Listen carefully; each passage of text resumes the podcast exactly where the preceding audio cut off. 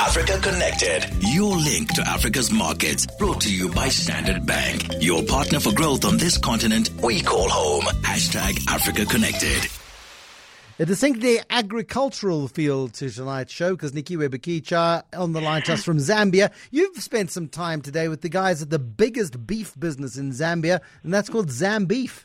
Yes, and I'm beefing up your program tonight. Wow, uh, that's meaty. Thank you. oh, that is, is so terrible.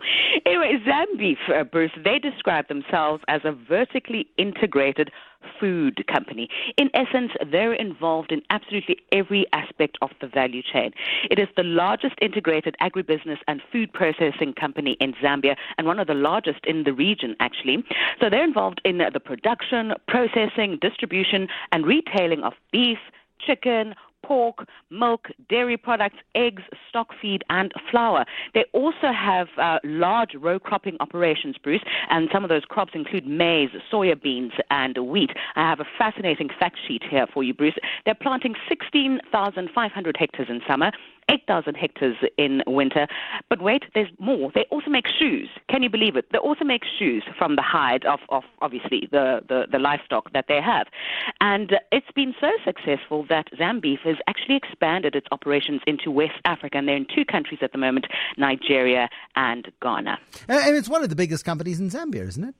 It is. It's the largest company in Zambia. It's the largest employer. And as they like to tell me, um, I, I, met with a guy called Felix Lupindula, and he's the head of marketing and, and, and corporate communications. And he says they feed the nation. And in essence, it's true. We've seen their billboards absolutely everywhere. We've seen their stores everywhere.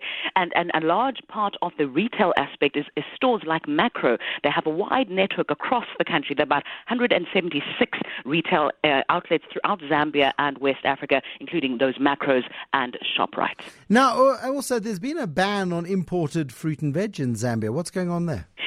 Quite interesting. It's, it's, a, it's something that broke recently. Uh, the Zambian government is really concerned about what's happening in the agricultural sector. It sees the huge and enormous potential that the sector has uh, for the country and wants to support it further. Because what's been happening in the past is that a lot of fruit and vegetables is imported from neighboring countries like South Africa uh, and elsewhere. And they're now trying to bolster and support the local industry. It's a protectionist stance. Uh, now, as you know, Bruce, protectionism is always a bit of a double edged sword, isn't it? Because those countries may themselves themselves retaliate. But one of the other challenges which has been pointed out to uh, to me by an analyst that I spoke to earlier is, is that in some of the categories of the fruit, uh, fruits which have been banned actually are not grown in Zambia, things like apples. So how are you going to get those apples mm. if you've banned their import? So it's going to be interesting to see how that plays out. Nikiwe Bikitsha on the line to us from Lusaka in Zambia with our Africa Connected series. Uh, Nikiwe, of course, is a journalist who is on her travels.